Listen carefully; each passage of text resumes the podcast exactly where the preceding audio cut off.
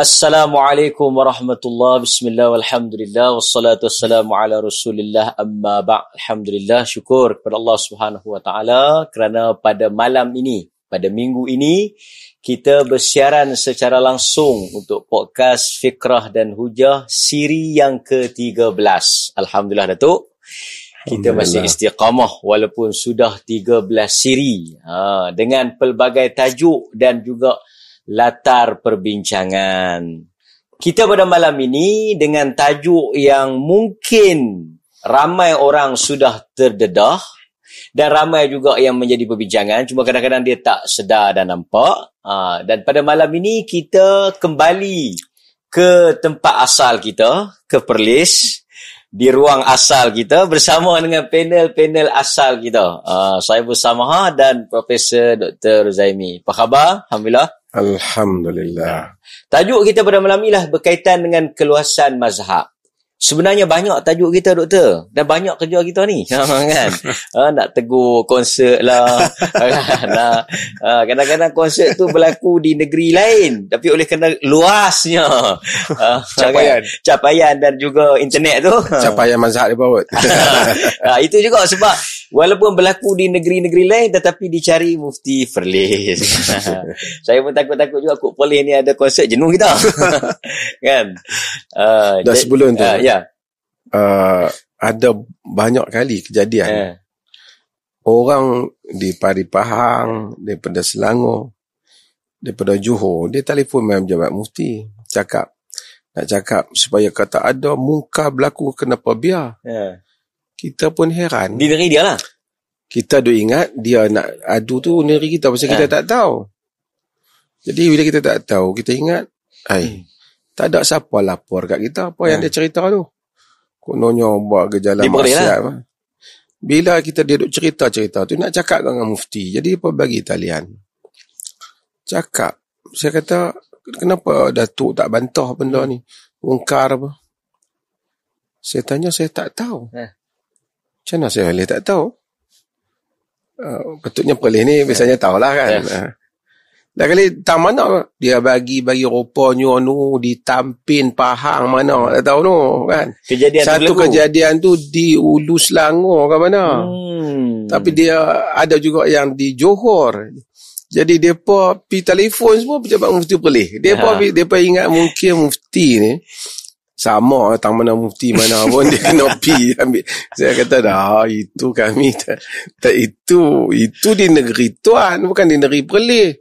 Orang kata takkan Datuk nak uh, kalau negeri lain Datuk tak bertanggungjawab. Eh memanglah bukan masalah tak bertanggungjawab tu. Bidang kuasa tu tak mencapai ke situ. Ha, tadi apa nak kata Datuk Zafar? Dah. Itu juga yang kita pelik sebab mufti ni ada berapa? Ada 14 kan? Ada 14 mufti dan ada autoriti masing-masing. Tapi bila timbul uh, Datuk dan Dr. Rora. Dia cuma kita dia, nak beritahu lah masih. Uh, kalau mufti tu tak apalah juga. Ni masalahnya macam Anas sendiri yang tak bukan mufti, bukan siapa-siapa kan. Pun dia petik nama. Petik. Semalam ada dua orang. Satu yeah. orang Pak Cik. Kan, dia yeah. bahas tentang isu konsert dekat wilayah pun tak silap. Yeah. Ha, lepas tu dia kata kenapa dia ni dia letaklah gambar yeah. saya tu. Dia kata kenapa dia ni tak bising. Yeah. Kan kalau kunut subuh, kalau apa benda-benda lain bising lah. Yeah. Tapi bila bab konsert ni tak bising. Pertama, yeah. kita tak tahu pada konsert. Sebab kita bukan kaki konsert kan.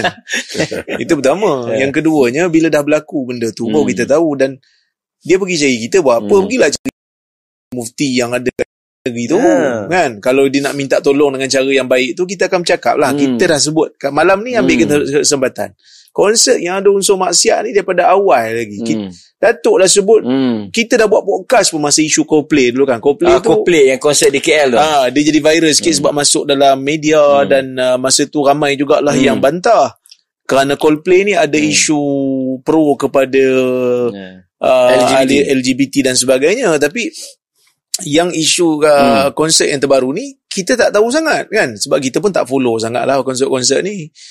Lepas tu dalam inbox semalam pun orang duk ini juga orang duk hantar kat Datuk kan? Dia tanya kenapa tak bising kan? Kenapa yeah. tak buat podcast lain isu ni? Pertama podcast ni dah jadi glamour juga lah kan sampai ha. semua orang oh, cari glamour podcast ha. kita apa-apa dia pun kata kenapa fikiran nak hujah tak buat podcast ha. kenapa tak komen kan ha.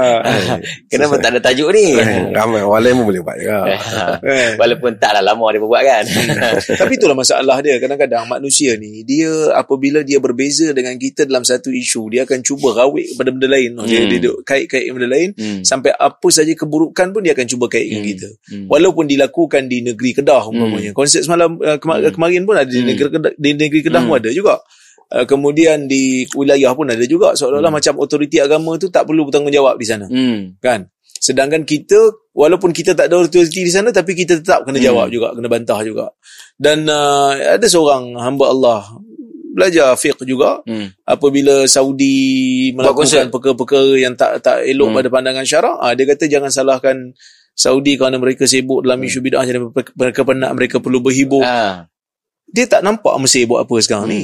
Mesir Asyairah? Ha, Mesir adalah satu negara Asyairah hmm. yang kuat. Hmm. Mesir Asyairah hmm. yang kuat hmm. dan kemudian cuba tengok kenapa terkepungnya rakyat Gaza sebabnya Mesir. Hmm. Mesir tutup pintu Rafah tu. Mesir tempat tu mana? Sepatutnya kita kena desak lah. Kan? Bayangkan kan? kalau lah Arab Saudi yang buat. Bukanlah kita berpihak pada Saudi dan bukan kita sokong semua apa yang Saudi kata. Tapi kan mesti dah akan dikait dengan apa? Hmm. Wahabi eh? Wahabi lah Saudi kan. Hmm. Masa kan. Tapi kalau Mesir buat, sedangkan Mesir tu ahli Jumaah lah hmm. apa semua duduk semua asyairah asyairah asyairah. Awak tak kata asyairah telah kepung apa? Ayat hmm. Palestin. Kan? Ha. Dan kalau nak dikaitkan negeri sesuatu kalau nak pahaman. dikaitkan dengan pahaman hmm. kan. Ha. Sebelum tu dia mesti ada ada perarakan Firaun. Ya, ha, perarakan Firaun Ini orang kata orang kata idza khasama fajar. Fajar. Nabi dalam hadis Bukhari. Bila berkelahi dia jadi jahat. Hmm. Itu tak bagus. Kita berkelahi jangan jahat. Hmm. Kita berkelahi bukan berkelahi berbeza. Kita hmm. berhujah di atas tajuk tu je lah. Hmm.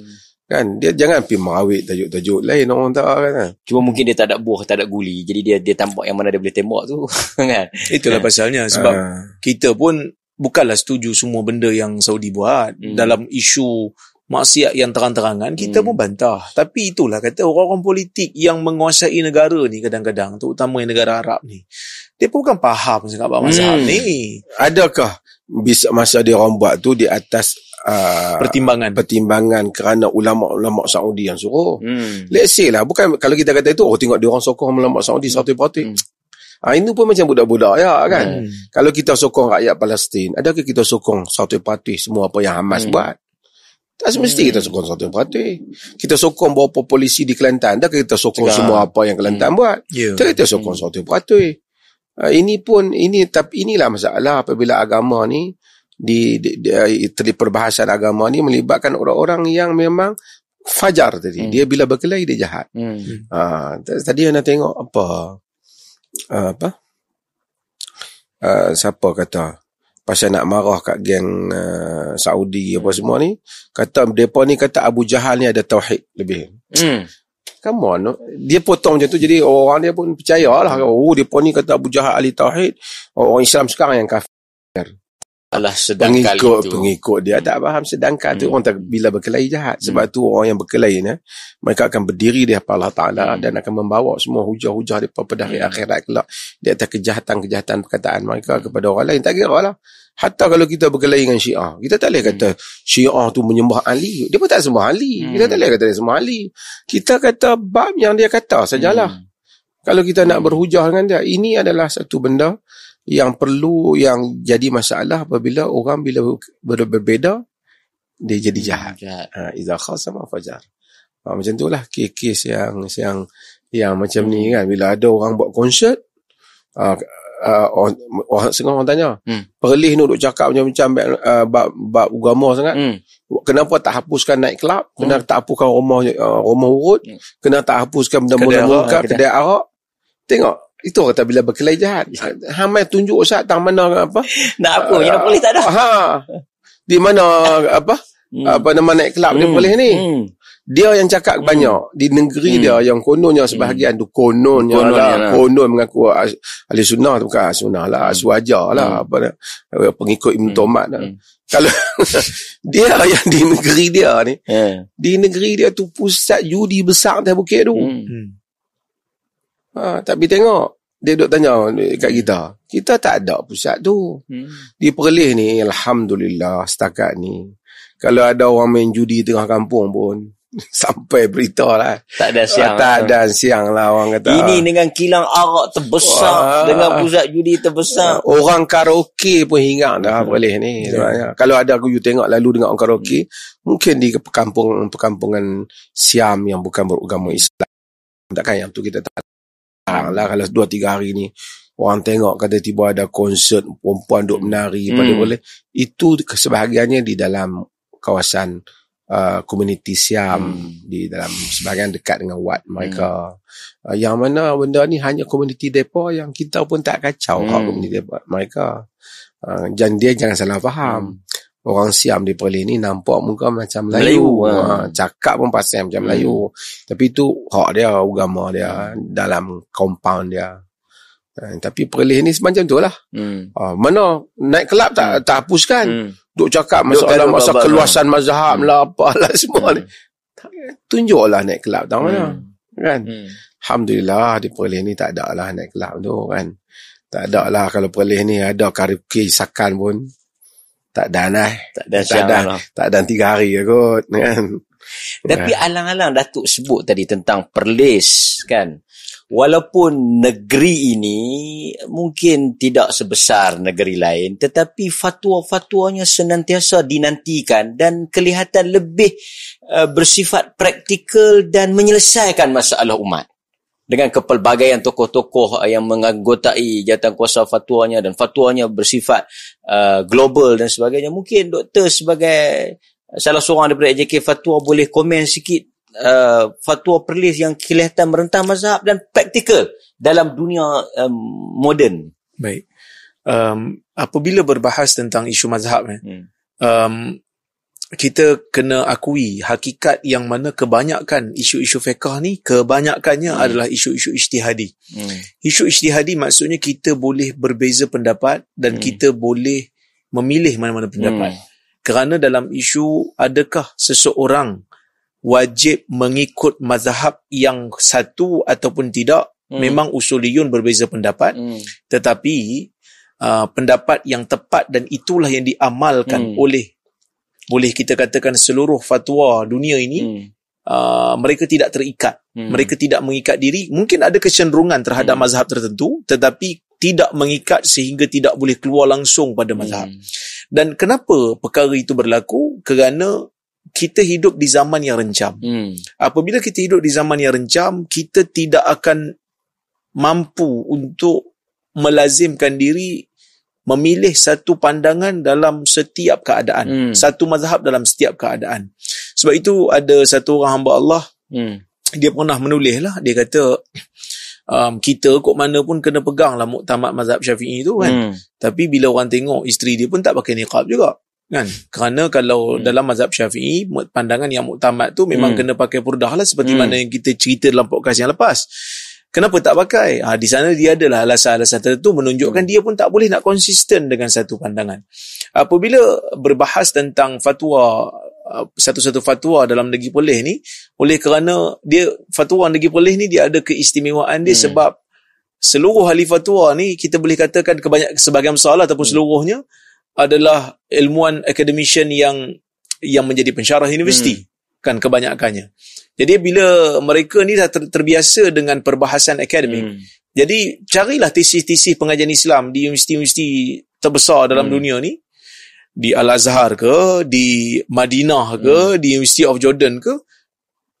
Mana-mana isu yang dibahaskan mesti dilakukan comparative hmm. study. Maksudnya ha, kajian perbandingan dan apabila mentarjihkan sesuatu pandangan, apabila memilih satu pandangan, mesti diletakkan murajihat. Hmm. Mesti diletakkan alasan kenapa pandangan itu dipilih. Hmm. Dan uh, seseorang yang buat thesis PhD ke master ke, apabila mengkaji dalam isu-isu khilaf, dia tak boleh kata, saya pilih pandangan ni kerana saya bermazhab sekian. Hmm. Biasanya akan dihentam oleh hmm. penilai dengan mengatakan, penilai akan kata aina syakhsiyatul bahis hmm. di manakah identiti hmm. pengkaji hmm. pengkaji men, perlu menzahirkan identiti dia sebagai seorang yang objektif dalam hmm. kajian dan inilah semangat yang diambil oleh ahli-ahli fatwa negeri Perlis apabila berbahas tentang isu-isu hmm. yang melibatkan umat mereka akan bentangkan pandangan-pandangan mazhab hmm.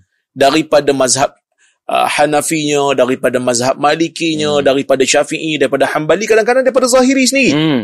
dan kadang-kadang pandangan-pandangan ini dinukilkan oleh uh, Ibn Qudamah yang dinukilkan oleh Imam Tirmizi dalam sunan dia kita akan lihat satu persatu dan kita akan tengok yang mana satu yang mempunyai kekuatan hujah sekadar penilaian kita. Hmm. Mungkin ada yang kadang-kadang ada orang bertanya lah, you layak ke? Hmm. Kita kata kalau kita dah berada di tempat ahli fatwa, hmm. kita terpaksa untuk menjadikan diri kita ni melihat hmm. isu tu untuk memberikan solusi kepada umat. Hmm. Kalau tak, kita akan main duk petikai orang je lah. Hmm. Dah kalau awak kata saya tak layak, saya pun hmm. boleh kata awak tak layak. Hmm.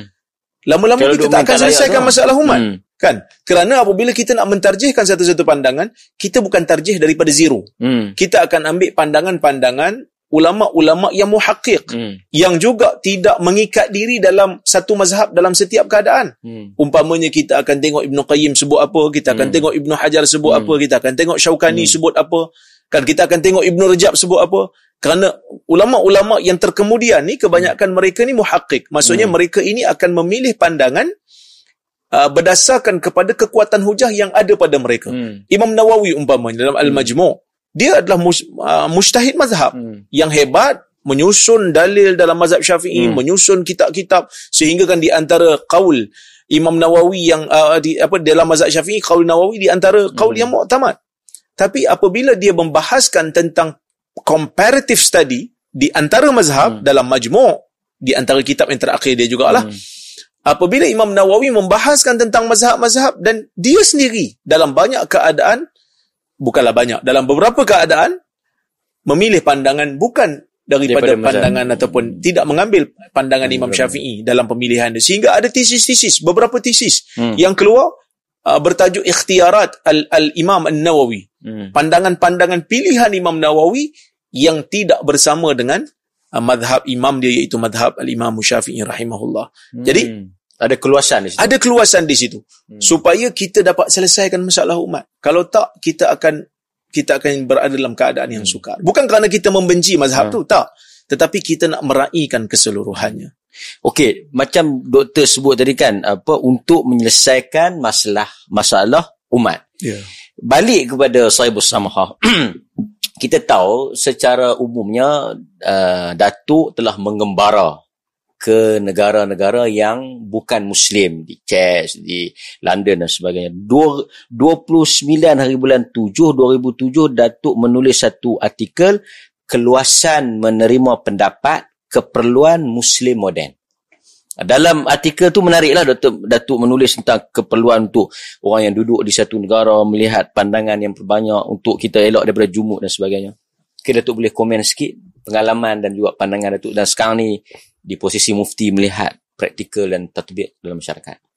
Bismillahirrahmanirrahim. Ini uh, kita kena tahu bahawasanya bila kita kata seorang Muslim yang berada di bawah lembayung akwal atau di bawah lembayung pendapat-pendapat hmm. para ulama uh, fiqh. Kita semua ni berada di bawah lembayung mereka sebab payung fiqh uh, uh, itu terlalu banyak hmm. dan luas. Kita kalaulah payung itu diatur hmm. berdasarkan warna-warna rumah. Hmm. Kalaulah kata rumah hijau, rumah merah, rumah biru, hmm. warna hmm. kuning, dia telah diatur payung itu begitu rapat. Hmm. Maksudnya sehingga tak ada ruang lagi. Hmm. Kalaupun kita keluar dari rumah kuning, hmm. kita tetap juga berada di bawah payung. Hmm. Cuma mungkin warna dia lain. Hmm. Tetapi masih lagi bagi di bawah payung hmm. itu. Dalam erti kata lain, uh, macam yang kita sebut yang lepas, bahawasanya keluasan uh, bermazhab itu bukan bermaksud kita pergi buat mazhab sendiri. Hmm, mazhab baru. Tetapi bermaksud kita mengambil kaul imam yang lain hmm. di dalam masalah tertentu hmm.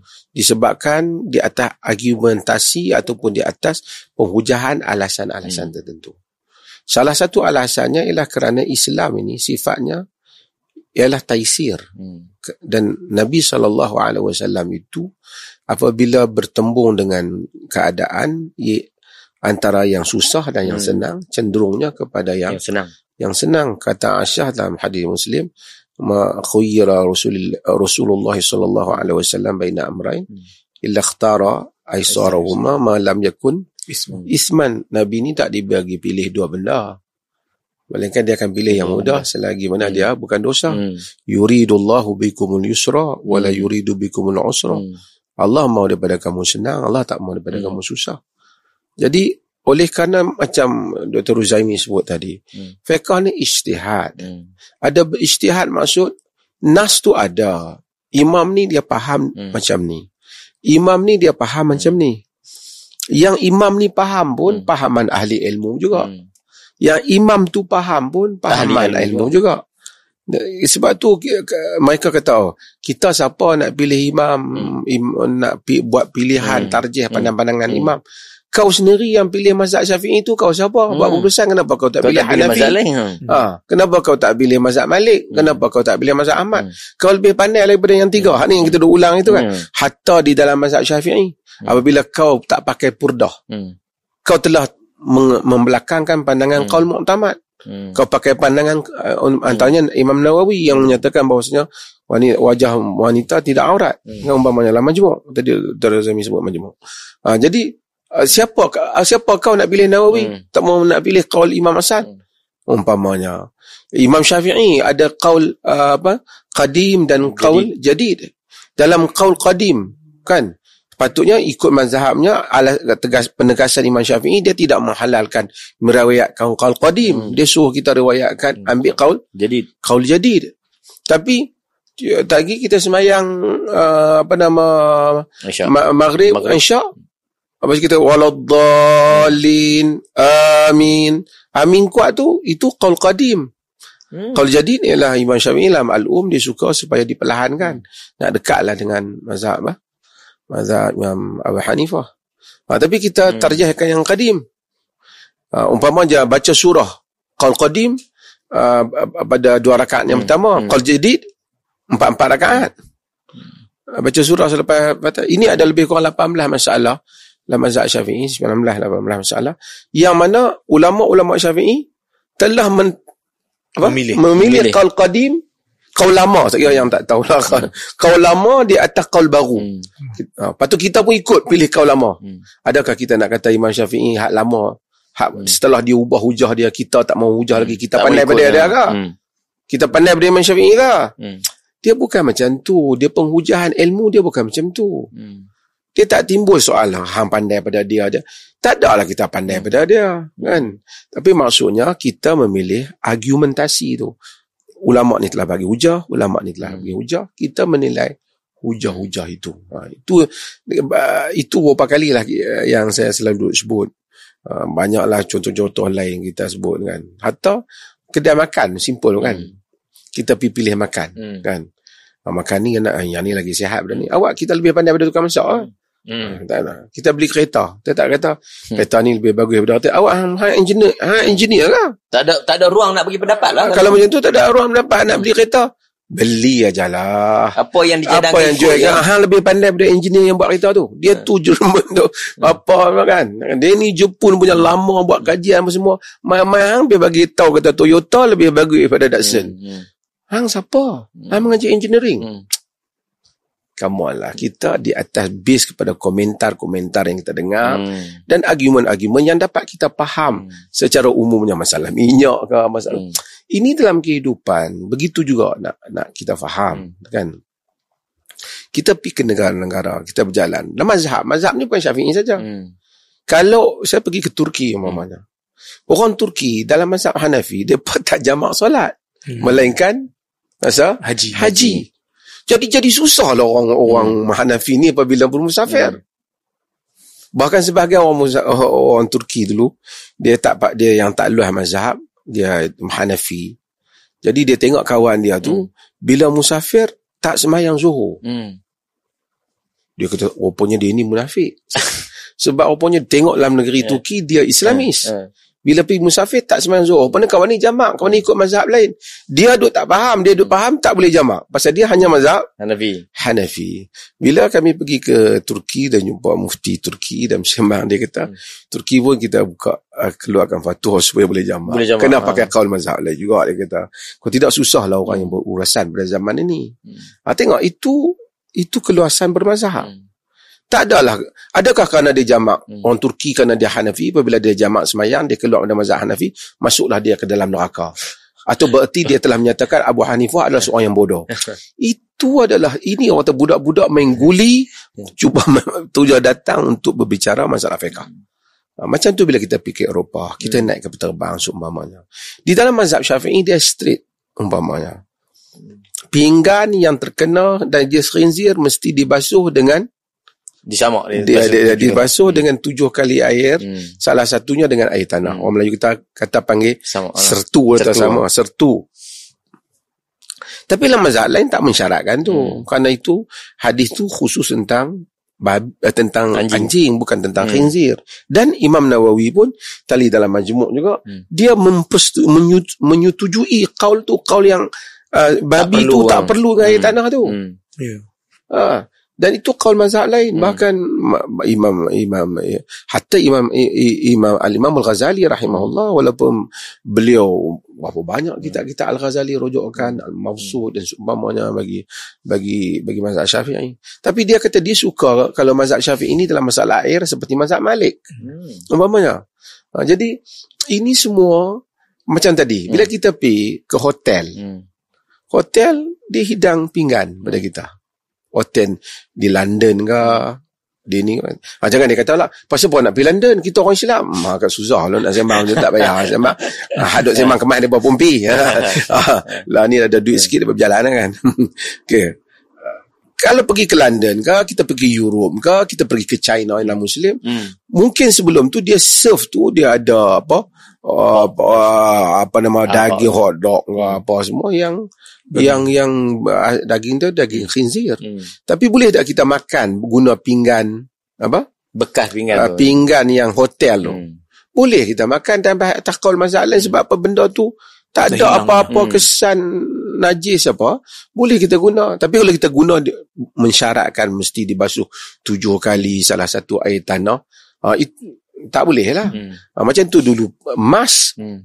Mas tanggung kos yang banyak tau. Oh, cuba tanya. Kerana kita telah mensyaratkan nak basuh pinggan-pinggan tu mesti basuh dengan hmm. air, tanah. air tanah. Sehingga sebahagian merosakkan apa nak ada yang dikilang, ada yang merosakkan mesin. Rosakkan hmm. mesin, ada yang rosakkan kapet yang ni. Ada rosak macam kerana mensyaratkan air tanah tu. Hmm. Untuk babi tu. Untuk babi tu. Jadi ini telah merosakkan harta benda. Dan kemudian sedangkan ada keluasan. Hmm. Sedangkan pandangan yang menetapkan air tanah untuk babi itu ijtihad hmm. di atas pandangan kalau anjing kena babi logiknya kena hmm. itu logik. sedangkan majoriti para ulama tidak berpendapat demikian hmm. ulama juga yang berpendapat oh, ulama itu. juga bukan hmm. kata perlih berpendapat hmm. demikian mereka ni uh, yang nakal-nakal ni hmm. ustaz-ustaz ni mungkin hmm. mereka pergi kata tengok dia pun tolak pendapat ulama dia pun pakai pendapat dia sendiri ha. makcik-makcik orang kampung kadang-kadang ha. budak-budak muda yang tak mengkaji hmm. apa yang naik motor saja ke apa dia tak tahu apa dia kata tengok tolak pendapat ulama hmm. pakai pendapat sendiri hmm. dia tak tahu apa alam dunia dia dia hmm. tak tahu apa yang orang bicarakan tu ialah pendapat para ulama. Hmm. Sebab itu bila mereka menghasut, mereka menghasut orang-orang yang hmm. malas membaca ataupun tidak gemar kepada hmm. ilmu pengetahuan. Sebab tu golongan middle class, golongan pertengahan dalam negara ni hmm. lebih mudah mendengar apa yang kita cakap ni kerana mereka bermusafir, hmm. melihat hmm. dan kemudian boleh melakukan semakan. Hmm. Dia boleh membaca artikel-artikel hmm. hari ini. Kalau dia baca artikel Melayu je mungkin ada masalah lah. Hmm. Uh, tapi kalau dia boleh baca artikel, kalau tak boleh Arab pun dia boleh baca English. Hmm. Dia akan tengok dunia yang lebih luas. Hmm. Dunia yang lebih luas. Banyak benda, hatta perbankan. Banyak lagi kita hmm. boleh cakap. Tidak mengikut mazhab syafi'i. Bukan berarti bila kita tak ikut mazhab syafi'i, hmm. kita hina mazhab syafi'i tu. Hmm. Kita tidak hina mazhab syafi'i. Tapi ini, kalau kita terikat, kita memang mengunci tangan kita tak boleh buat apa-apa orang yang masuk hospital umpamanya. Hmm. Banyak benda bab ubat, bab nak jamak hmm. semayang, rela tak semayang, hmm. jangan keluar mazhab tu. Hmm. Kadang-kadang dahsyat dia punya ajaran hmm. golongan agama. Dia tak tahu padahal semayang tu wajib hmm. yang tengah sepakat ijma' Masalah tukar mazhab tu pendapat kau dan beberapa orang yang fanatik saja yang kata tak boleh tu. Sedangkan ramai majoriti ulama kata boleh. Hmm. Uh, tapi dia rela tak mayang pun tak apa makcik. Jangan tukar hmm. mazhab. Jangan pijamak. Hmm. Sagi makcik jadi wahabi. Nanya wahabi apa tak tahu apa. Hmm. Mama Abdul Wahab tu pun. Rela tinggal semayang. Ah, Mama Abdul Wahab tu pun bukan dia alim sangat masalah fiqah. Hmm. Tiba-tiba fiqah tu pergi bubuh kat dia. Hmm. Perjuangan dia pun bukan bukan ah. Perjuangan fiqah dia pun bukan hmm. ahli sangat lah fiqah. Fiqah dia pun bukan luas sangat. Hmm satu hari kita boleh bercakap tentang latar dia tu. Cuma kadang tu lah Ustaz, uh, Datuk. Uh, kadang-kadang manusia ni bila berbahas tentang isu mazhab, maka dia betul-betul nak beriltizam dan dia nak orang lain beriltizam dengan mazhab hmm. yang sama dalam setiap keadaan. Kita tak ada masalah kalau dia tu sendiri melazimkan diri dia. Hmm. Memang tak ada siapa pun yang melarang. Hmm. Bagi satu orang untuk melazimkan diri beriltizam dengan satu mazhab dalam setiap keadaan. Hmm. Tak ada siapa yang melarang. Tetapi dia tidak boleh memaksa orang lain untuk berpegang seperti dia. Hmm. Tapi kadang-kadang kita lihat di zaman ni, ya, ada orang yang apabila berbahas tentang isu tu secara teori mm-hmm. ataupun memberi hukum kepada orang lain, mm-hmm. dia memberikan hukum yang sangat-sangat ketat. Yang sangat-sangat, orang kata apa, tak boleh keluar daripada mazhab. Tetapi apabila dia menghukum untuk diri dia, mm maka dia akan ambil yang ringan. Umpamanya, ambil yang longgar. Ha, ambil yang longgar. Umpamanya, adalah anak pernah ada pengalaman lah dulu kan. Hmm. Dulu bila kita mengajar dalam bab orang perempuan masuk dalam masjid. Hmm. Kalau dia dalam keadaan yang tidak haid. bersih, hmm. dalam haid. Kita ajar dua pandangan. Tapi masa tu dia dia sebutlah dia kata tapi jumhur majoriti ulama termasuk mazhab Syafi'i tak bagi hmm. kan melainkan hanya lalu saja. Hmm. Duduk tak boleh, masuk hmm. untuk duduk tak boleh kan. Hmm. Orang perempuan ni. Tapi bila Allah Ta'ala uji dia nak menikah, tarikh menikah tu betul-betul kena tang dia tarikh dia tak suci uh-huh. kan tarikh dia hai. Masa tu baru dia kata tapi tak apa kot kita ambil pandangan minoriti kan. So kadang-kadang manusia ni apabila kena kat diri dia barulah dia akan terfikir. Hmm. Kan? Umpama dulu bila kita sebut tentang isu uh, peha lelaki bukan hmm. aurat kan dalam kerangka ahli sunnah lagi. Hmm. Bukan terkeluar pun daripada ahli sunnah. Benda tu ada. Buka lah kitab-kitab hmm. fiqah kita akan jumpa. Masih dalam mazhab yang empat. Masih lagi dalam hmm. qaul-qaul madhab. Walaupun hmm. ada cuba nak main teknikal. Oh ini bukan muktamad. Hmm. Bukan, muktamad tak muktamad itu kita akan bincang kemudian tapi ada tak kaul itu hmm. dalam mazhab ada dan tidak ada yang mengeluarkan kaul itu daripada ahli sunnah pun hmm. tetap dikira sebagai salah satu kaul hmm. dalam kalangan ahli sunnah wal hmm. jamaah hmm. Jadi apabila kita bahas tentang isu itu kita memang di ditaruh kau-kau lah kan hmm. di, di dihentam dihina dan sebagainya tapi, uh, tapi apabila kumpulan mereka hmm. nak melihat bola umpamanya hmm. kan nak tengok Uh, pertandingan bola hmm. sepak World Cup, Euro Cup, hmm. Champion League dan sebagainya. Ha, masa tu tak tanya ke? Hmm. Boleh ke kita tengok bola ni? Masa tu ada keluasan ha. pandangan. Masa tu baru nak siap bincang. Siap jadi oh. peminat kelab tertentu lah. Ha, siap ada jadi peminat kelab tertentu. Beli jersey dan sebagainya kan. Promote pula jersey, jersey dan sebagainya. Adakan pula tayangan beramai-ramai. Hmm. Jadi kita tertanya-tanya di mana muktamad mazhab dalam hmm. masalah ni yang Bo- kau pegang hmm. boleh belanja kawan pergi tengok bola apa hmm. hukum kalau ha. ha pasal kan? kalau sekarang tu tengok-tengok aurat hmm. ha. Jadi sebab itu kadang-kadang kita pun jadi pelik sebab hmm. sewaktu berbahas tentang diri sendiri dia agak longgar hmm. tapi bila dia nak komen pasal orang lain dia punya ketat kan hmm. sebab pernah sebaca satu artikel yang ditulis oleh seorang pengkaji jugalah Uh, dan dia uh, beriltizam dengan mazhab syafi'i ini dan disebut berkenaan dengan isu pakai seluar pendek hmm. dan sebagainya dia bagi alasan dia kata oh yang tu dimaafkan kerana kita boleh tengoklah kerana itu terikat dengan undang-undang antarabangsa. Kita pun gaul kepala. Kan? Undang-undang antarabangsa dah boleh hmm. jadi satu alasan untuk kita tengok perkara orang. Jadi boleh cross mazhab. Ah ha, boleh cross mazhab. Jadi masa sebelum tu dia komen apa darurat ha, untuk tengok bola? Ha. apa darurat tengok bola? Apa hajiat untuk tengok bola? Benda-benda seperti ini kalau ikhlas dan jujur. Ha, kalau ikhlas dan jujur hmm. untuk berbahas waktu awak menghentam golongan lain yang tidak berpegang dengan mazhab yang awak pegang adakah standardnya sama hmm. sinkronis dan selari dengan apa yang awak benarkan orang lain untuk untuk tengok bukan isu peha tu sangat bukan isu peha tu sangat isu sikap. Ha, sikap kita tak ada masalah orang nak ha, kita tak ada masalah orang nak pegang pada pandangan hmm. yang ketat, ketat nah. yang lebih selamat silakan hmm. tapi macam mana cara awak berinteraksi dengan orang lain dan macam mana cara awak sendiri berbeza dengan prinsip yang hmm. awak pegang itu kadang-kadang menjadikan kita rasa takjub. Oh sampai macam ni ya alasan yang dia bagi. Hmm. tapi kita bukanlah orang yang suka untuk hentam balik dan sebagainya. Sebab nanti orang kata kita ni suka cari gaduh pula. Tapi sewaktu kita kena dia pun tambah garam hmm. kan? Tambah lagi tambah pukul lagi kan? Hmm. waktu kita sedang kena.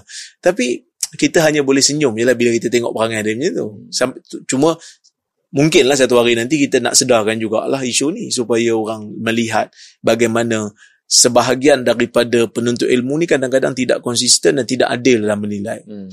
kena kat orang lain Bukan main hentam. Ha. Kena kat geng sendiri, senyap-senyap saja sudah. Krik-krik. Ha, krik-krik saja kan. Tak, cuma macam doktor sebut tadi, kan sikit lah tambah.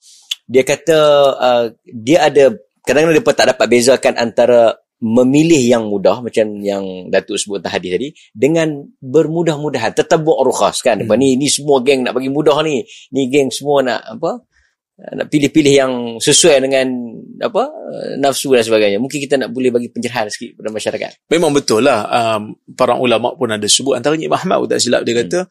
kalau seseorang lelaki itu dia bertaklid dengan mazhab ahli kufah untuk menghalalkan nabis. Hmm. Nabis ni macam tua tu. Hmm. Ataupun dia mengikut mazhab ahli Mekah untuk menghalalkan mut'ah. Hmm maka dan juga masalah uh, mengikut ahli Madinah dalam masalah sama hmm. dalam masalah uh, pendengar muzik uh, pendengar muzik maka dia akan menjadi fasik hmm.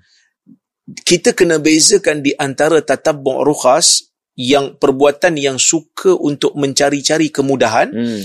dengan uh, dua situasi situasi yang pertama situasi kita memilih pandangan tu kerana kita percaya itulah pandangan yang tepat yang hmm. benar dalam masalah ni hmm. berdasarkan pembacaan dan kajian hmm. kita.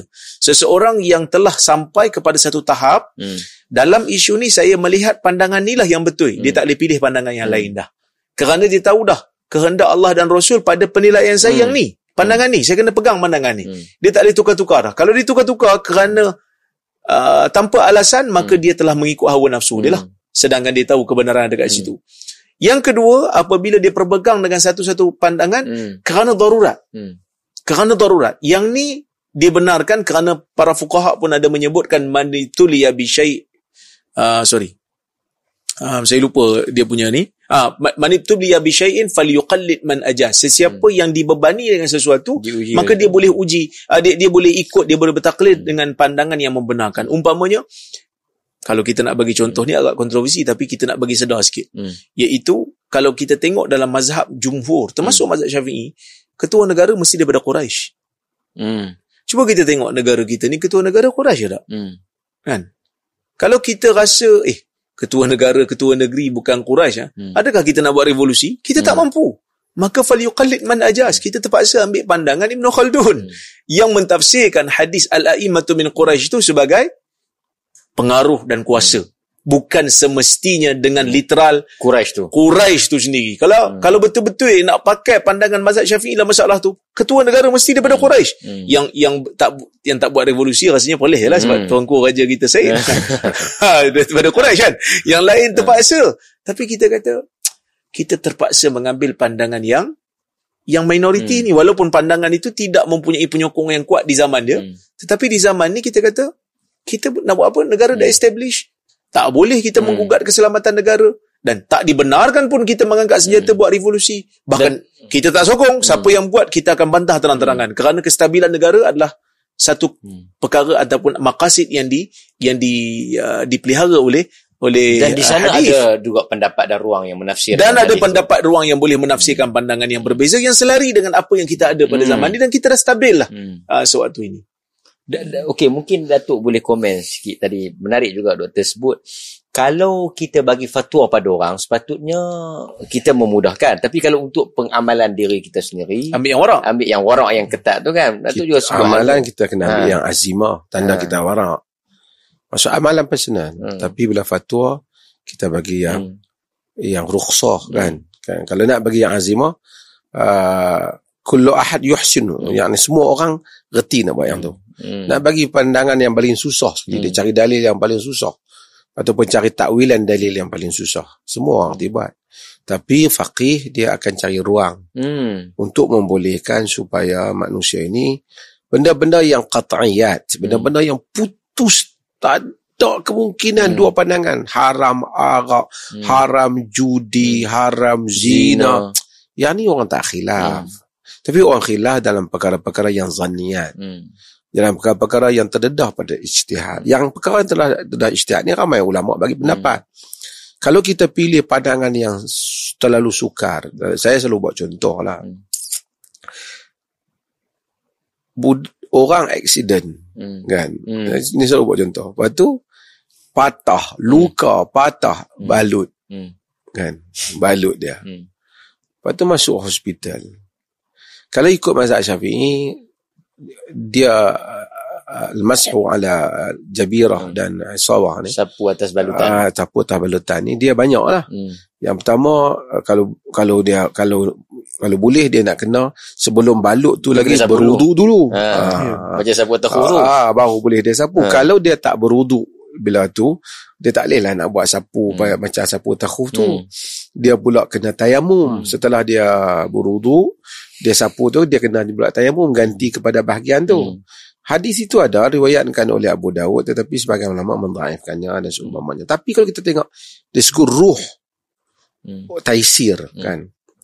Orang tu budak tu duk sihat-sihat dia pun mayang pun kena dah rajin. Tak dia bukan semua orang rajin kan? Dia semayang juga mak ayah suruh. Masuk apabila dia cedera atas katil hmm yang dulu wuduk je yang ni dia nak kena berwuduk dan kemudian tayamum. nak kena tayamum kan? masa sihat satu masa sakit dua ha, jadi nampaknya macam lebih sukar hmm. jadi dengan ruh taisir tu pandangan yang menyatakan cukup dengan hanya dia sapu hmm. walaupun dia masa ambil wuduk masa balutan dibuat tu dia tak berwuduk hmm. umpamanya masa nak balut pun celah mana pergi wuduk ha, kan? dan kemudian ada pandangan lain macam Ibn Hazmin hmm. dalam muhalla dia kata bahagian tu langsung tak kena sapu apa lah. Hmm. Dia kata itu Allah la yukallifullahu nafsan illa wus'aha. Benda tu tak termasuk hmm. kata. Dah dah cedera dah balut tak payah lah pasal hmm. yang mana zahir sajalah. Hmm. Macam orang dah kudung dia kata mana yang ruang tangan hak ada ya tangan tak ada nak sebut hmm. apa. Itu satu pandangan dia juga. Ada keluasan lah masalah tu. Jamak solat hmm. umpamanya. Ha, ha, ha, jamak solat. Hatta jamak solat kalau kata jamak uh, suri. Hmm. Hanya kena tunggu antara ujung, ujung, zuhur dengan hmm. awal. Uh, apa uh, ujung zuhur awal apa awal asak lah uh, kalau nak tunggu macam tu dan lebih masa hmm. tu lah doktor kadang-kadang nak hmm. ambil ubat dan kadang jadi jamak yang membenarkan jamak dalam bentuk yang lebih luas hmm. Dan ini semua adalah boleh digunakan peruntukan ini dengan hmm. adanya fatwa-fatwa. Bila hmm. kita nak fatwa untuk orang sakit, hmm. janganlah duk fatwa macam kita duduk di meja apa? Meja kuliah. Hmm. Ambillah kira orang sakit ni, hmm. mamat sakit ni. Keadaan dan situasi Keadaan dia, dia cara hmm. berwuduk dia. Kita nak fatwa di negeri kita, rumah kita ayat banyak. Tak apalah tapi bila kita pergi tengok negeri-negeri yang mana terdedah ayak pun kurang hmm. apa kadang-kadang ayak bercampur dengan selut dan seumpamanya kaulah mazhab Hanafi umpamanya lebih longgar tentang masalah air yang bercampur dengan bahan-bahan yang bersih ni umpamanya. Lebih ada ruang kita itu pentingnya maksud faqih. Hmm. Bila kita bagi fatwa, kita kena lihat hmm. keadaan, situasi orang Islam pada zaman ni, hmm. di mana dia berada, Reality terutama itu. yang berniaga, yang hmm. terlibat dengan perniagaan. Kita yang duduk dalam meja kuliah, senanglah. Hmm. Tapi orang yang terlibat, ya, doktor veterina, hmm. kadang-kadang nak kena apa suntik anjing. Hmm. Kadang takkan nak kata anjing tadi suntik, suntik hmm. anjing masuk neraka pasal anjing menentang yeah. kapiak. Mana no, nah, nah, oh, wanita bagi zina bagi minum anjing masuk syurga. Dah dapat masuk syurga. Janganlah macam tu. So dia di atas kejumudan dia, hmm. dia nak keluarkan fatwa-fatwa macam tu bila pegang kontu doktor tu nak suntik anjing, Astaghfirullahalazim. Teruk dah umat-umat Islam pada zaman ini. Umpama Agama, agama what kind of religion? Tidak juga dalam fiqah, tidak ingat apa. Pi you tengok syekh-syekh you yang ikut tu di Mesir apa tu, hmm. dukung tu yang jin tu depan rumah depa. Hmm. Ha, you nak kata apa pula? Kan? Yang seronoknya dia cakap dalam kuliah lah apa, hmm. kaul muktamad, kaul muktamad. Sebagian dia balik rumah main gitar ting ting ting ting ting. ting. itu lagi lawan kaul muktamad. itu kalau lawan kaul muktamad. Dia dok kata puak keluar mazhab, tak hormat mazhab, hmm. semua nak tiba-tiba tengok dalam Facebook dia tu dia berapa artis punya dia bubuh hmm. kan hmm. ini semua permainan telah jadi permainan yang uh, membodohkan akal hmm. sebahagian orang hmm. uh, depa bukan berniat untuk ya taharrus sawab bukan mencari berniat mencari yang kebenaran. benar mereka bukan nak mencari kebenaran mereka hanya orang kata iza khasama fajar bila berkelahi jahat hmm. saja tak ada pasal dia nak kita mudah-mudahan tujuan kita bagi pandangan ni hmm. ialah nak membolehkan umat ni hidup hmm di dalam masih lagi whatever you nak buat hmm. jangan keluar daripada dataran fiqh hmm. dan kaul-kaul para mujtahidin hmm. di dalam fiqh yang telah diberikan sebab tu kita oh dia bagi tahu kita bagi tahu kaul, kaul ni kalau benda tu jelas sangat bertentangan dengan syarak takkan siapa bagi fatwa. Tak ada kompromi. Ya, tak ada kompromi. Tapi kalau bila benda tu ada dua tiga cara, kita bagi dah dua tiga tahu cara. Kadang-kadang orang ni dia hanya keran untuk orang. Hmm. Tapi kat dia nak cari kau lah. Ya. Ha, ha, mudah. mudah. Ada yang mudah. Anda teringat satu orang, dia tu uh, ramai duk komen. Hmm. Boleh ni teruk, anak zina pun nak bagi bin, bin nampak dia. dia. Tiba-tiba dia main buat satu permohonan untuk cucu dia. Kata mana boleh? Hmm. Macam tu. Dia kata, yang ni cucu saya kesian nak buat macam mana terlajak kan. Dia kata, takut. Eh, cucu orang dia tak kesian. Hmm. Dia kesian kat cucu dia saja. Okay. Takut dia takut esok dia kata esok kita bukan siapa niat kita nak tarbiah dia bagi jadi elok. Kalau kita dah tukar nanti bin dia tu nanti dia jadi tak boleh tarbiah dia kata eh selama ni yang tu hujah kita dah bagi. Ya, antara hujah lah. Di samping sandaran-sandaran pukah yang kita bagi bukan pendapat yang kita bagi tu bukan kita telah mendahului pendapat kita. Hmm. kibarul uh, mujtahidin uh, uh, tokoh-tokoh mujtahid yang besar sejak zaman salah sehingga zaman kini. sahabat. sahabat. tapi artinya macam itulah untuk dia Oh saya bukan siapa kesian. Dia hanya kesian orang yang terdekat dengan dia saja. Ha? Bila main bak orang, oh tak boleh. Mereka ni tak hormat mazhab. Kan? Siap kata uh, menggalakkan zina lagi. Ya. Dia nak satu lagi. Kalau kau tak mau bin kan, hmm. kau nak binkan dengan bapa Abdullah tu, hmm. tak mau bin, kau bin kan bukanlah orang pasal kau. Hmm. Ini keluasan ni orang beri kepada yang ingin memakainya. Hmm. Inilah masalahnya orang kata siapa yang sakit macam ni boleh buka puasa. Oh dia tengok hmm. puak tu tak mau bagi orang puasa. Come lah. Kau nak pilih yang Ah, orang bagi tahu pilihan. Hmm. Maksudnya kau ni masih kau boleh buka puasa untuk digantikan dengan hari yang lain. Hmm. Memang boleh pun kadang-kadang benda yang jelas boleh orang musafir hmm. kata satu orang musafir PKL boleh tak dia buka puasa hmm. boleh dia musafir hmm. musafir lepas tu dia kata tengok bulan puasa pun nak suruh cemar puasa lagi Eh, bukan cemar puasa. Kita habak hmm. ada peruntukan untuk dia. Hmm. Dia saya tak mau buka. Tak mau buka, tak payah buka. Hmm. Macam pendapat. Hmm. Sentuh suami isteri, hmm. contoh wanita dengan tidak bersyawat, tidak membatalkan wudu, umpamanya. Kita bagi tahu pendapat. Eh, saya tak mau. Saya kira batal. Hmm. Hang kira batal hampir ambil lah mak oh. ha, hampir ambil lah untuk orang bagi tahu ada kaul. Ha. Lepas tu bila dia pi bekak dia buat tukar mazhab. Ha. Eh, macam mana tukar mazhab dia kata di Mekah tak apa. Oh Tuhan kira kalau tukar mazhab di Malaysia berdosa, di Mekah macam tak berdosa pula. Ha. dia tak boleh kata. Dak di sana uh, dia kata boleh tukar. Siapa dia yang kata? Kan? Kalau awak yakin batal hmm. di sini, mestilah di sana pun yakin batal. batal. Ya. Yeah. Mana boleh? Di sini saya yakin batal, di sana saya yakin tak batal. Sedangkan Tuhan yang sama juga. Tuhan yang sama, hukum Syariat yang sama. Awak uh, main-main ke kata. Kalau awak yakin batal di sini, di sana awak hendaklah konsisten, tersentuh, awak kena pergi ambil wudu. Hmm. Ha, awak kena pergi ambil wudu. Tak taklid kena darurat apa itu satu kaul. Ha, tapi ha, tapi bila awak lihat tentang keluasan, hmm. maksudnya siapa nak pergi, dia boleh hmm. pergi. Siapa hmm. tak mau, dia boleh kekal dengan macam tu tentang cerita wanita haid. Hmm. Wanita haid ada kaul yang menyatakan kalau sekiranya ada kepentingan, keperluan tak mencemarkan, tak masjid. mencemarkan masjid, dia boleh masuk. Hmm. Tu utamanya kadang-kadang musim Covid dulu ada buat hmm. kelas apa di masjid hmm. kan. Dah cikgu dah tak boleh berguna bahagian lain Kadang-kadang guru-guru buat kelas di masjid. Hmm. Dia hide budak tu. Dia boleh tak dia masuk? Kita bagi tahu ada kaul yang kata hmm. boleh masuk. Ini dia kata keluasan ha, tu. Keluasan. Kadang-kadang ibu panas nak hmm. tunggu anak dia. Hmm. Main bentak semayang mak dia. Hmm. Tapi anak dia tu main kelas di masjid. Hmm. Nak tunggu mak dia. Ah, masjid di luar nak duduk hmm. panas. Hmm. Dia masuk main duduk masjid. Hmm. Sedangkan dia haid boleh ataupun tak dalam keadaan melindungi diri dia pada panas. Ada kaul kita boleh. Hmm. Dalam keadaan-keadaan yang seperti Macam itu. Non-muslim. Nah, non-muslim. Eh, saya tak mau kaul tu. Saya tak mau. Saya... Hang tak mau, hang tak payahlah. Mak hmm. Yang Bila mau tu hang pergi berdirilah tengah hangat tu. Yang mau ni ha. dia dia pakailah kaul tu. Hmm. Dia tak mau dia duk gaduh kat orang. Bila dia tak mau bila orang pakai kaul tu, tengok hina mazhab. Hmm. Tengok hang rasa hang pandai pada Imam Syafi'i. Tengok. Hmm. Ini semua mangkak-mangkak hidup yang masih ada di muka bumi ni. Tak, dari sudut mulutnya teorinya hmm. kata menghormati mazhab-mazhab yang lain. Tapi bila kita berbeza dengan uh, mereka dari sudut penilaian hmm. ataupun dari sudut pemilihan hmm. mazhab, maka mereka mula mentohmah. Hmm. Bukan mungkin niat mereka nak tohmah kita, tapi sebenarnya secara indirectly dia mentohmah mazhab-mazhab yang muktabar. Ya, dia tohmah mazhab-mazhab. Ya. Yang ada video yang dia penuh juga yang kempen tak boleh ingkar. Ya, tak boleh ingkar masalah, masalah ya, tak boleh ingkar dalam masalah khilaf. Ya. Tapi bila orang khilaf dia, dia ingkar. dia ingkar. Ha, ha. Yang tak boleh orang yang tak boleh ingkar kat dia. Dia. Dia, kan? ha, dia.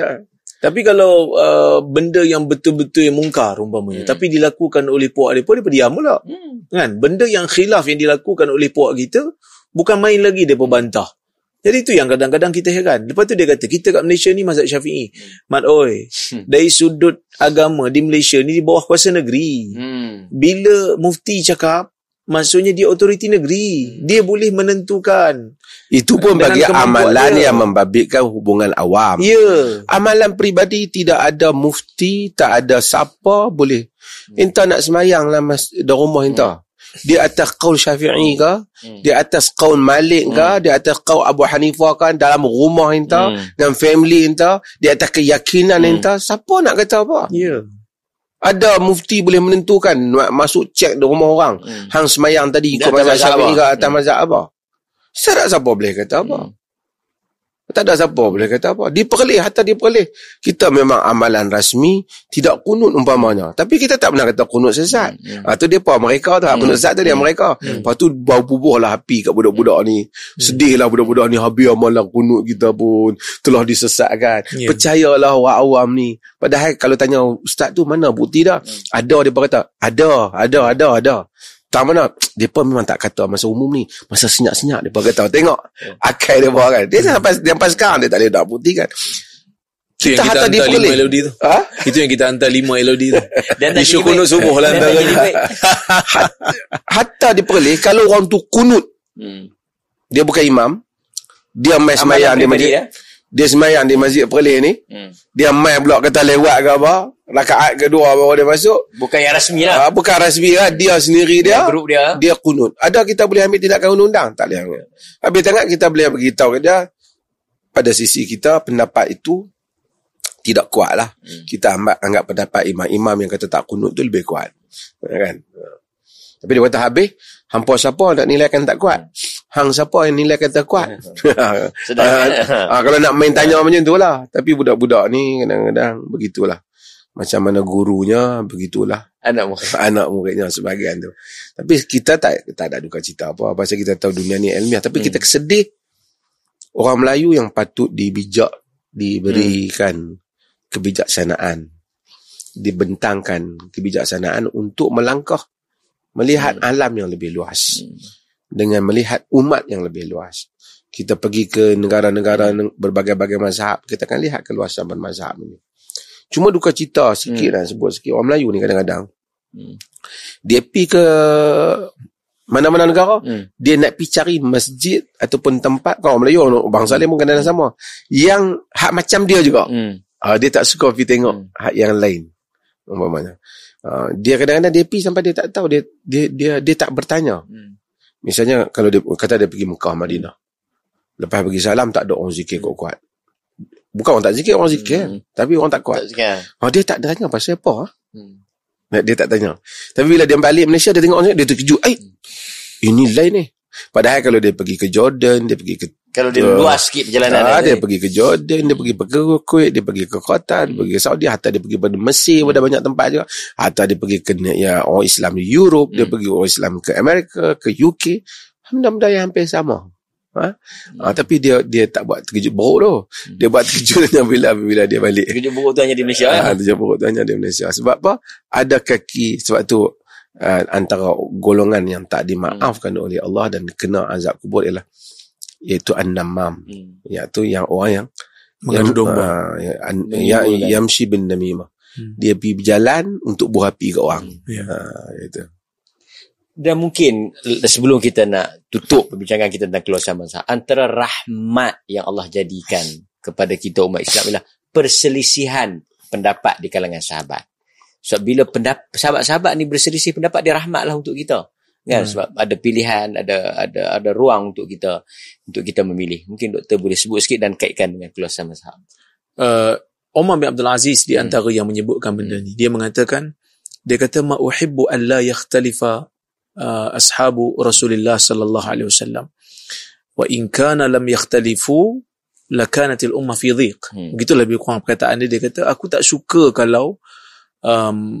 sahabat-sahabat Nabi ni tak berbeza pendapat hmm kerana fa innahum a'immah yuqtada bihim hmm. kerana mereka itu adalah imam-imam yang dituruti hmm. yang diikuti kalau mereka tidak berbeza pendapat dah tentu umat akan menjadi sempit hmm. maksudnya kalau mereka tak berbeza pendapat maksudnya ijma' lah hmm. kan bila ijma' maksudnya tak ada ruang lagi untuk kita berbahas sebab tu kadang-kadang kita heran juga sebab orang selalu tanya kita dia kata dia ni bahas, banyak panjang sangat. Ya, memanglah isu hmm. khilaf memang kita hmm. kena bahas bincang bahas panjang. Orang tak bincang bab ijma'. Ha, kalau bab ijma' orang tak bincang. Hmm. Kan takkan orang nak berkata uh, puasa Ramadan wajib. Jadi boleh tolong hurai.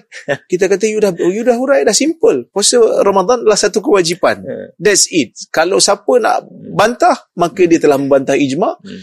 Kalau dia ingkar setelah ditegakkan hujah maka dia telah menjadi kafir kerana dia telah menolak satu Uh, ma huwa ma'lum min ad-din bi darurah benda yang telah diketahui yang sepatutnya diketahui yang wajib diketahui oleh semua orang semua lapisan masyarakat hmm. apapun ilmunya apabila ada uh, sahabat berbeza pendapat hmm. maka di sinilah ruang untuk kita memilih pandangan yang tepat hmm. dan apabila berlaku darurat yang kita langsung tak boleh nak lepaskan hmm. masalah umat ni melainkan dengan memilih pandangan yang tu maka sebab itu Dr. Yusuf Al-Qardawi kata aku akan pilih pandangan tu hmm. untuk menyelesaikan masalah umat hmm. untuk membebaskan umat ni daripada dosa setidak-tidaknya ambil kaul yang ni adalah mazhab yang kata boleh dalam masalah hmm. ni daripada kita ambil langsung tak ada yang kata boleh hmm. kerana ada mustahid yang telah hmm.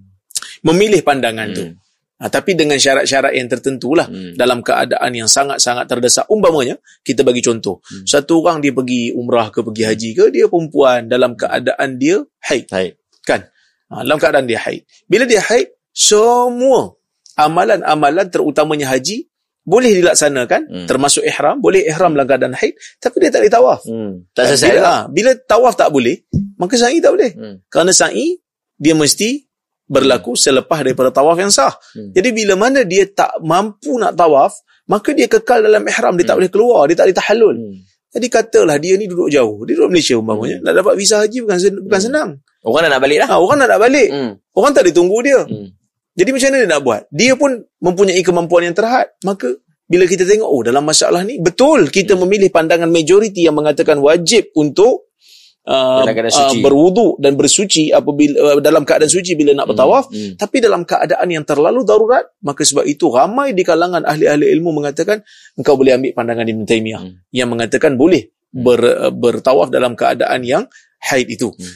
selesai masalah umat hmm. ataupun tidak selesai selesai Ramai yang bertanya masalah ni. Bahawa minggu lepas ada seorang sahabat tanya, dia kata isteri dalam keadaan yang seperti ini, kita kata ambil pandangan ni. Mungkin di Malaysia ni kadang-kadang ada orang dia skeptik dengan Ibn Taymiyah. Tapi berapa banyak pandangan Ibn Taymiyah yang telah digunakan dalam hmm. dalam dalam negara ni hmm. umpamanya tas'ir. Hmm. Meletakkan harga. Tak boleh mengikut mazhab-mazhab kita hmm. ni untuk meletakkan harga. Bahkan itu pandangan majoriti ulama. Harga shilling. Ha, harga shilling ni. Tas'ir tak boleh. Tapi apabila kita melihat suasana pasaran telah berubah, hmm. makanan-makanan asasi mesti dijaga supaya tidak berlaku monopoli, uh, monopoli dan uh, manipulasi hmm. harga.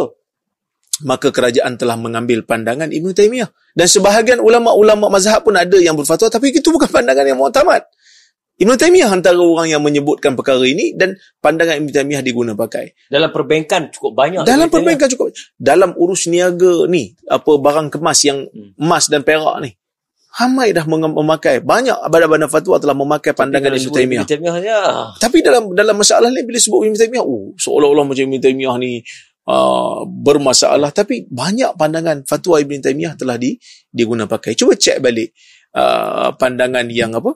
yang uh, orang-orang Melayu buat dok pajak kebun dan sebagainya ni ada ke ada tak fatwa mazhab Syafi'i apa muktamad mazhab Syafi'i dalam masalah ni dia ke kita ambil pandangan Ibn Taimiyah ha. ke kita ambil pandangan Ibn Taimiyah yeah. kan yang pajak-pajak kebun ni kan ha, itu uh, benda yang kita kena yang kita kena fikirkan bersama menyelesaikan banyak menyelesaikan banyak, banyak pandangan. Besar. menyelesaikan banyak pandangan. Kalau tak kita akan berada dalam keadaan yang yang sukar. Rahmat. Rahmat sebenarnya. Sebab itu tanyalah orang-orang perbankan. Orang perbankan dia akan cari. Dia akan cari mana yang boleh selesaikan masalah. Kan kerana kita hidup di zaman yang rencam. Hmm. tak boleh untuk kita terikat hanya dengan satu pandangan dalam setiap masa dan setiap keadaan di zaman ini. Allah hatta qaul-qaul yang qaul-qaul dengan menghormati mazhab tu dihormati hmm. tapi qaul-qaul tu dalam pelaksanaan qaul-qaul tu naklah ditengok pada realiti hmm. Dulu kita buat contoh tu lah. Macam contoh uh, di Malaysia umpamanya. Uh, apa? Tok, yang Dr. Qaradawi buat contoh. Toke-toke sawit tu tuan-tuan umpanya ladang-ladang sawit. Tak kena zakat? Uh, di dalam syafi'i tak kena zakat. Pasal, pasal dia bukan kutul balad. Dia bukan hmm. makanan asasi. Tapi yang padi. Ah, yang padi kena zakat lah. Okey, tak apa lah kan. Tapi bila orang-orang yang sosialis dan seumpamanya masa tu tengok, dia tanya Qaradawi bila datang Malaysia, mana keadilan Islam? Hmm. Yang si, yang sikit pendapatan kena zakat. Hmm. Tu dia punya ladang hmm. beribu-ribu hektar tak kena zakat. Hanya zakat pendapat zakat pendapatannya hmm. tapi zakat perniagaan tu zakat. Uh, di mana keadilan Islam kena kena zakat tanaman lain lain kan? Kalau Dawi kata bukan kerana kamu terikat sangat dengan satu mazhab. Kalau kamu melihat mazhab Hanafi, dia lebih luas lah masalah hmm. ni. Sebab tu dia perlih tu kita pakai mazhab Hanafi. Tu haram mana? Zakat haram mana? Hatta kalau kita pemerintah. Let's say lah kata mazhab Syafi'i. Dalam mazhab Syafi'i memang dia tak mengharamkan anak zina tu berkahwin dengan bapa bapa yang biologi, biologi dia. Lah. Ha, bapa dia tu kalau kerana tu anak zina nak berkahwin, ada kes. Katakanlah dia orang ni mari orang bukan Islam tanya ataupun saudara baru masuk Islam berjumpa dengan satu orang perempuan depa nikah macam-macam orang dapat tidur hmm. tiba-tiba jumpa dengan perempuan muda perempuan muda ni mungkin anak zina dia hmm. boleh tak dia nak berkahwin di atas kaul mazhab syafi'i memang boleh tapi adakah kaul tu yang akan kita fatwakan hmm. dia akan memberikan apa reaksi yang begitu dahsyat terhadap pandangan masyarakat hmm. muslim non muslim yang bila bila kita kata boleh kahwin dengan bapa biologi hmm.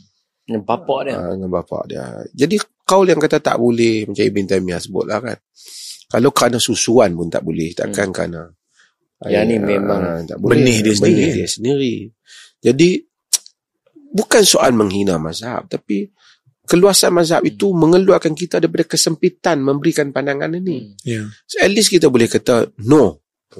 Ambil pandangan lain. Ambil pandangan lain. Kita tak benarkan. Atau otoriti tak membenarkan hmm. awak. Kerana dengan mak dia pun dia tak boleh kahwin. Ha, dengan mak dia tak boleh kahwin. Pada hari ikut-ikut.